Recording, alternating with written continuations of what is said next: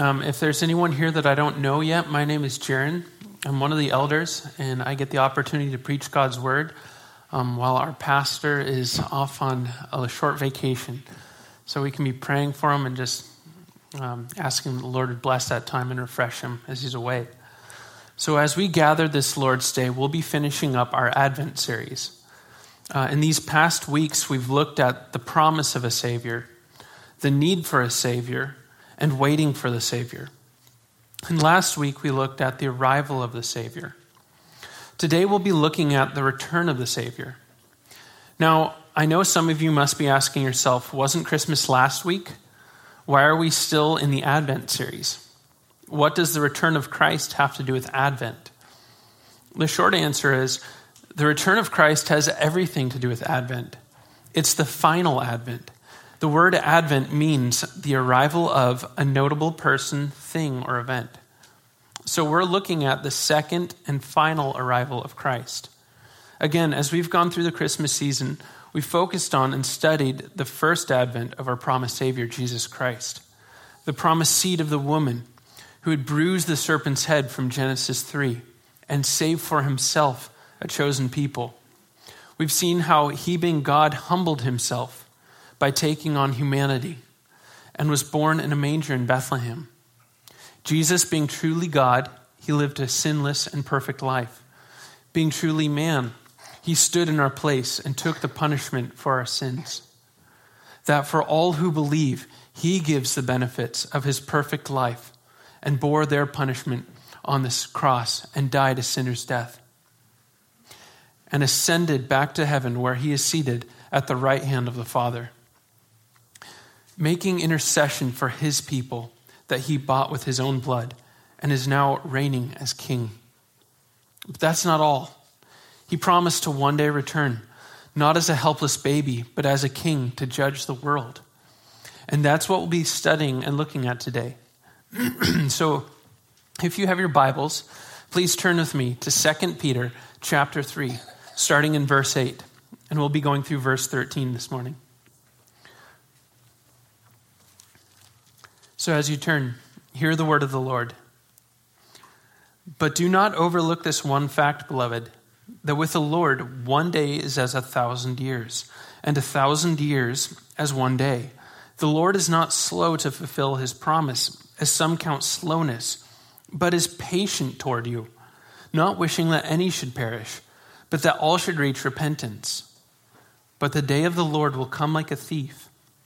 And then the heavens will pass away with a roar, and the heavenly bodies will be burned up and dissolved, and the earth and the works that are done on it will be exposed.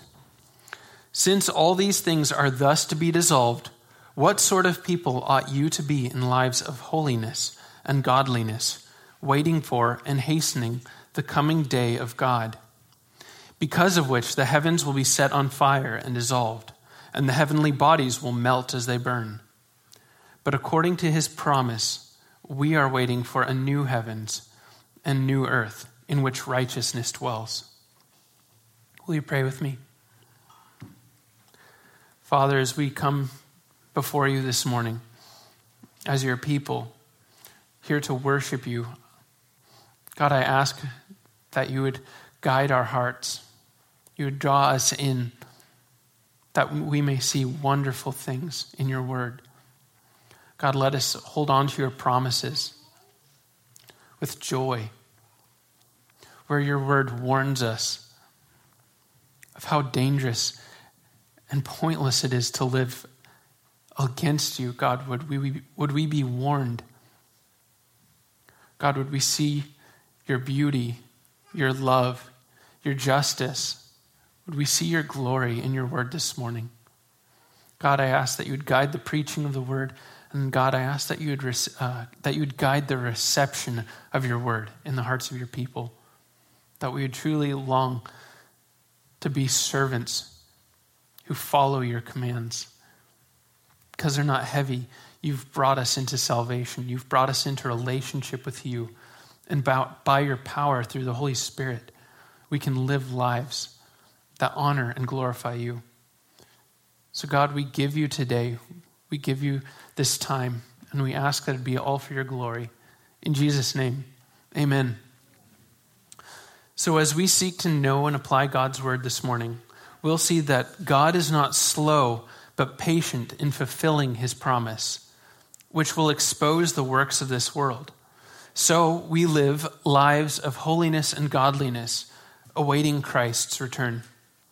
If you're taking notes this morning, that is our expositional outline. Now, before we get into our exposition, uh, I just want to touch on a few things.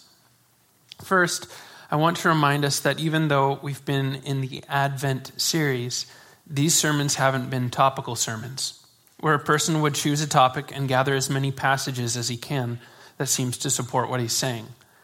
But as an under shepherd of God's flock, it's our conviction to preach expositionally where we simply strive to expose or exposit God's word, which gives life to his people for all his glory, standing under its authority, not over it. So, with that being said, these sermons have been expositions of particular passages that naturally speak to the topic of Jesus' advent. So, if you came here this morning wanting to hear a topical sermon about the end times, I'm sorry you'll be disappointed. What you will hear by God's grace is a Christ exalting exposition of 2 Peter chapter 3. With that being said, let's get into our text. Now, 2 Peter was written by the Apostle Peter, who walked with Jesus during Jesus' earthly ministry. This letter was most likely written before Peter's death, just shortly before, between AD 67 and 68.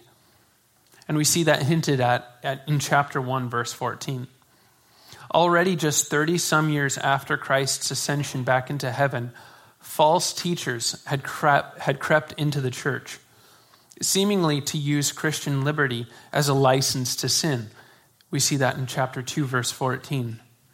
They were guilty of denying the Lord, chapter 2, verse 1. They, they despised authority and slandered celestial beings, chapter 2, verse 10 and scoffed or mocked at the second coming of Christ. These are the false teachers Peter is warning the church about, and the context of where we'll pick up in verse 8.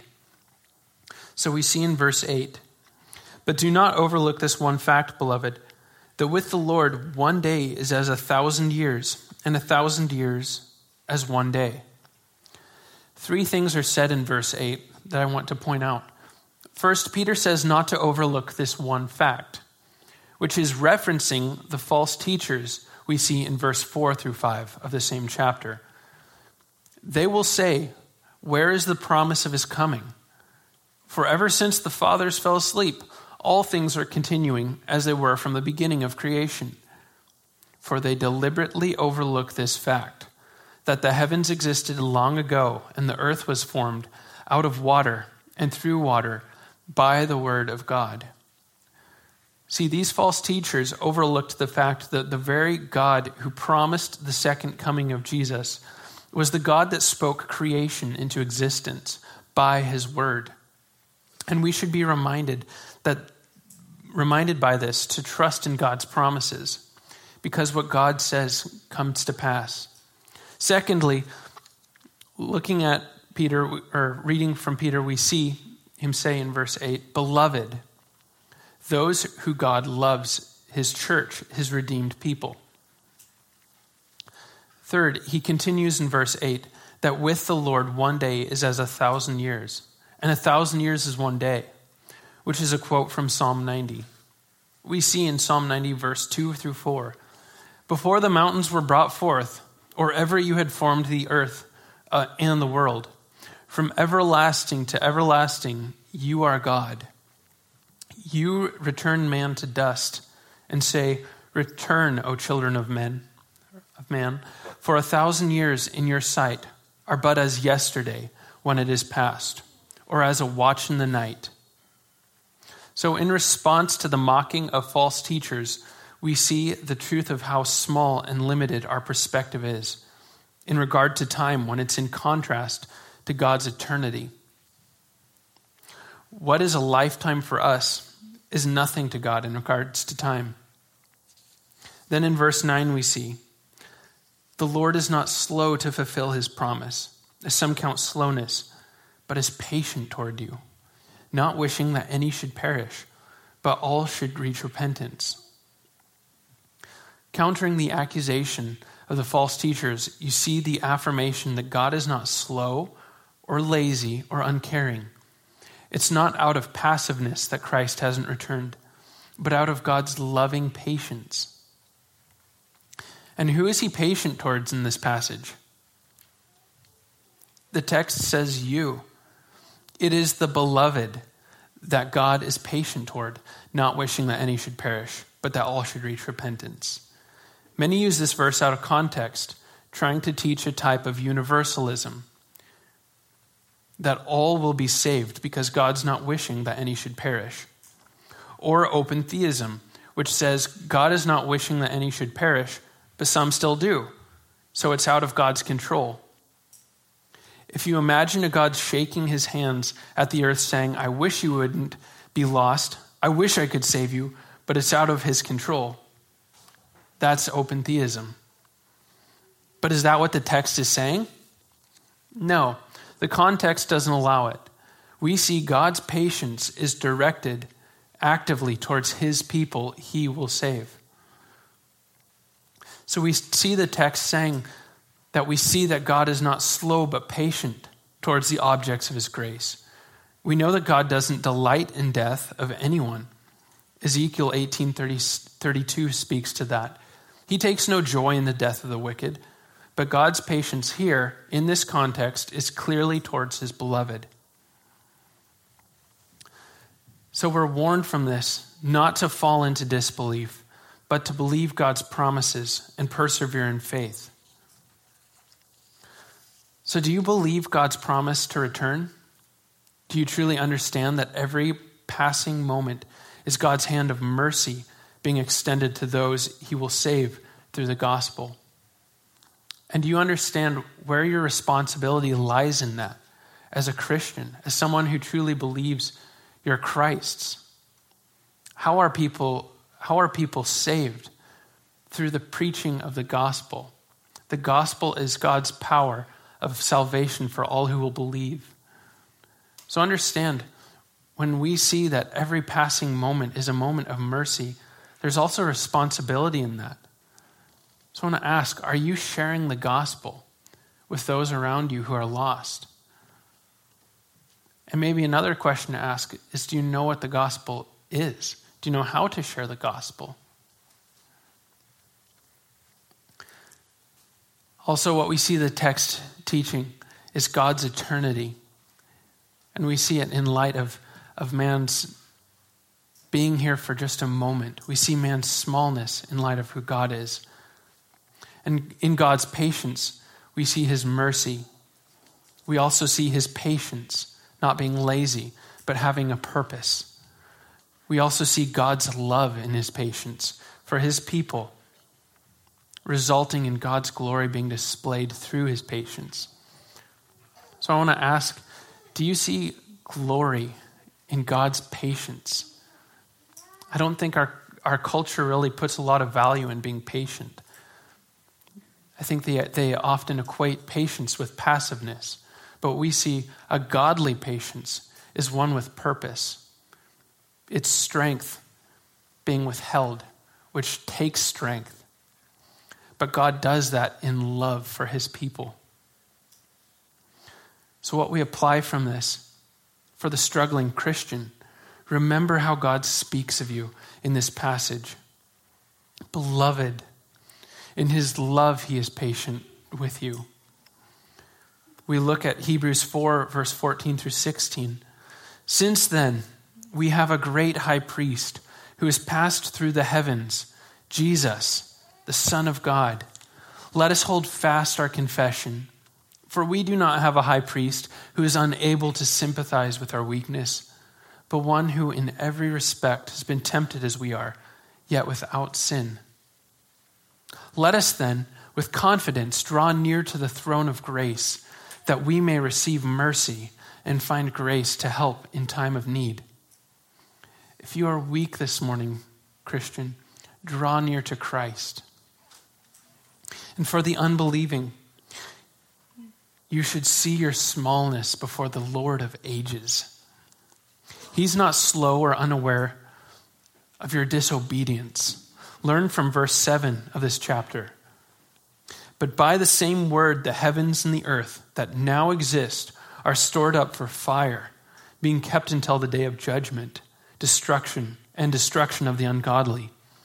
Don't count his patience as laziness or slowness, but see your doom and seek Christ in repentance. For those whose hope is in Christ's return will result in their joy. But to the rest of the world, his return will result in their judgment. And we see this as we continue into verse 10. But the day of the Lord will come like a thief, and then the heavens will pass away with a roar, and the heavenly bodies will be burned up and dissolved, and the earth and the works that are done in it, done on it, will be exposed. First, we see that the day of the Lord will come like a thief. When do thieves usually break into houses? What was that? At night. That's right. At night when everyone's asleep, when everyone's having sweet dreams. See, this passage isn't talking about Jesus being stealthy, but it points to the fact that the world isn't watching. It's not waiting for him. The world is asleep. Next, the language to describe his coming is violent and catastrophic, where the heavenly bodies or the planets, the very worlds in space, will be burned up and dissolved, and the created order and the works that are done on it will be exposed. This language is of judgment. It's the light of God's justice being shined on the works of the world. This will be the judgment of the unbelieving world. We see this referenced in verse 7. But by the same word, the heavens and earth that now exist are stored up for fire, being kept until the day of judgment and destruction of the ungodly.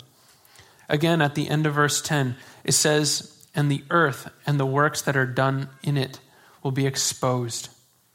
This refer- refers to when the deeds done by hands of mankind will be judged by God. We see this event in Revelation chapter 20, verse 11 through 15. Then I saw a great white throne, and him who was seated on it. From his presence, earth and sky fled away and no place was found for them.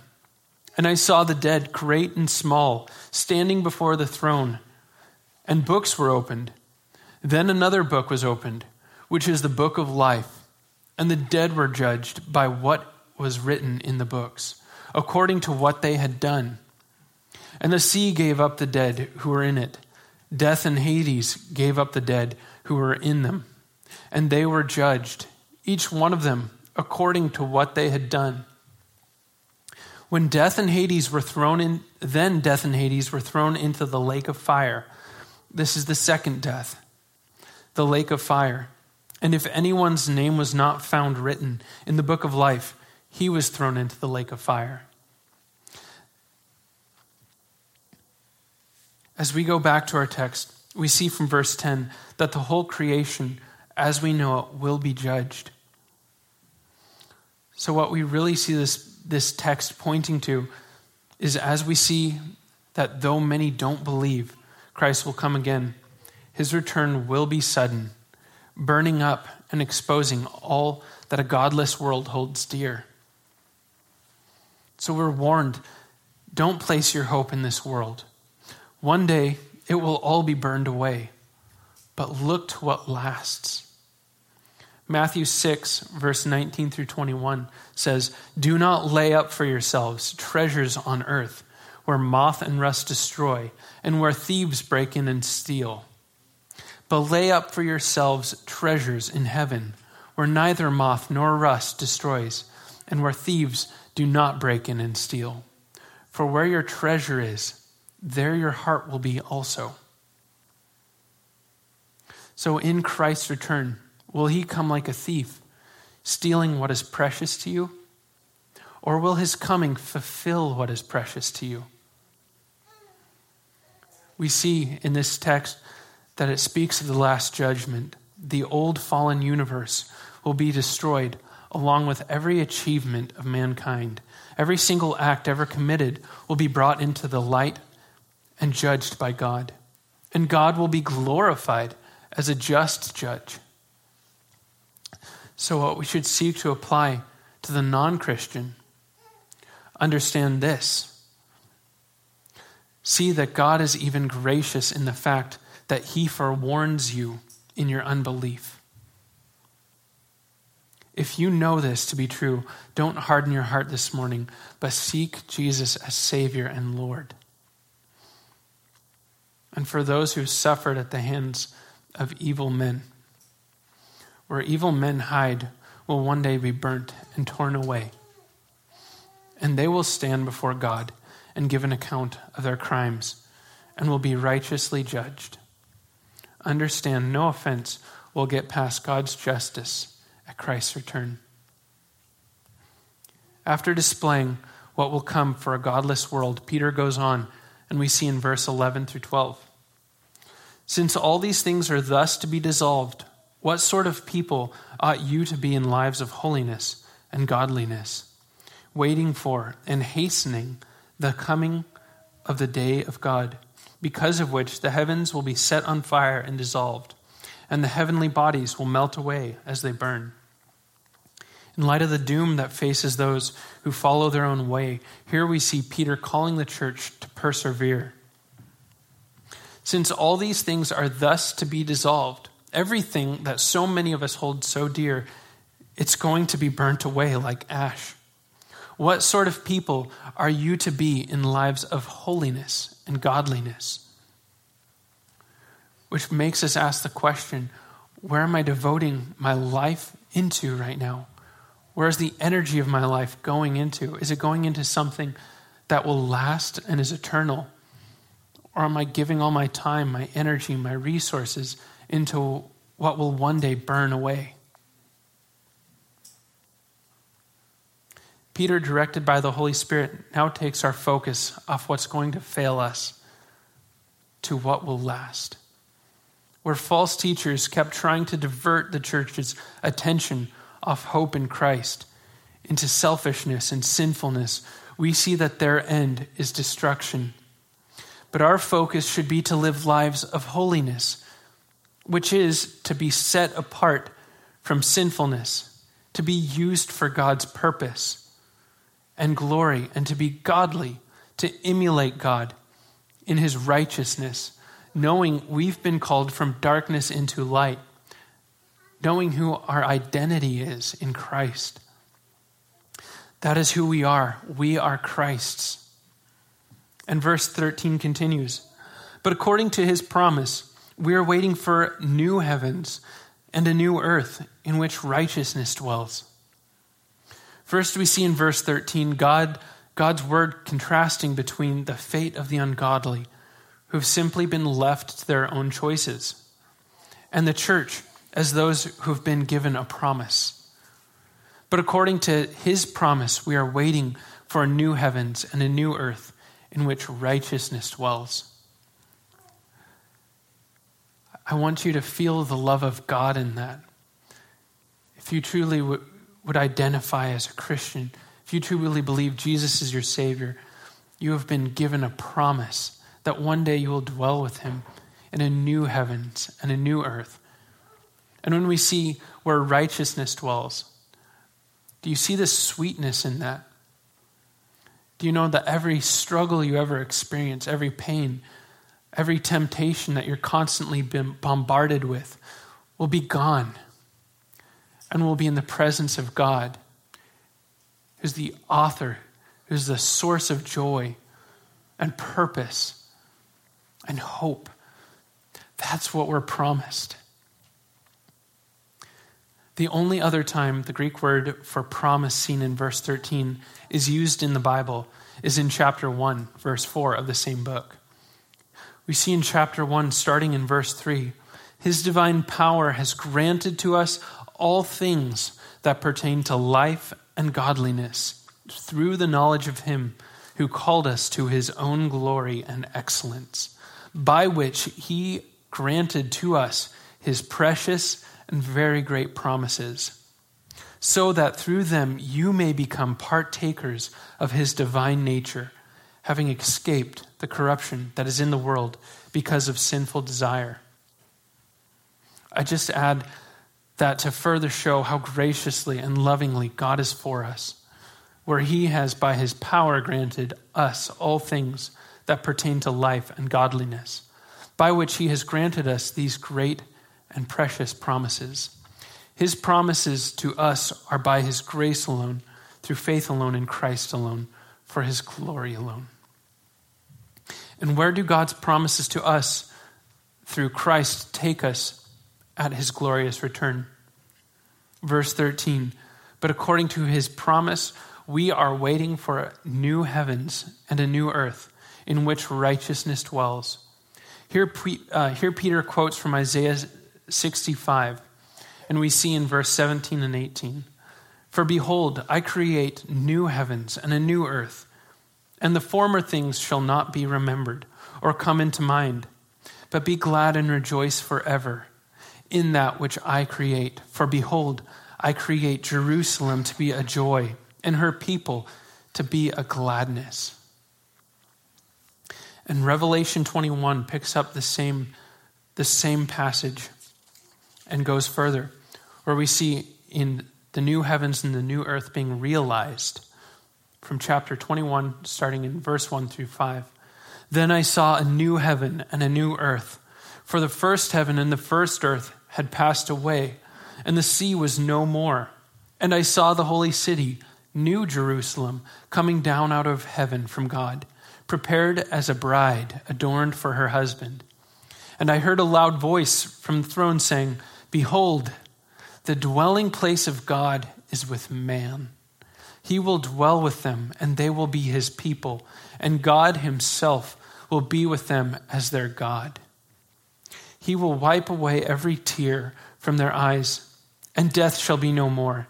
Neither shall there be mourning, nor crying, nor pain any more, for the former things have passed away. And he who was seated on the throne said, Behold, I am making all things new. Also, he said, Write this down, for these words are trustworthy and true. Do you see the new heavens and the new earth as a place where righteousness dwells? Is pointing to where God dwells because God is righteous. Understand that when we one day, whether through death or through his return, that one day we get to be with Him. That's what heaven is being with God.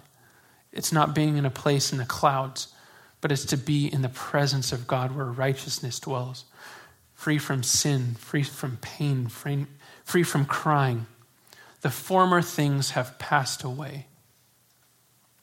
This world will pass away, and all the works of this world.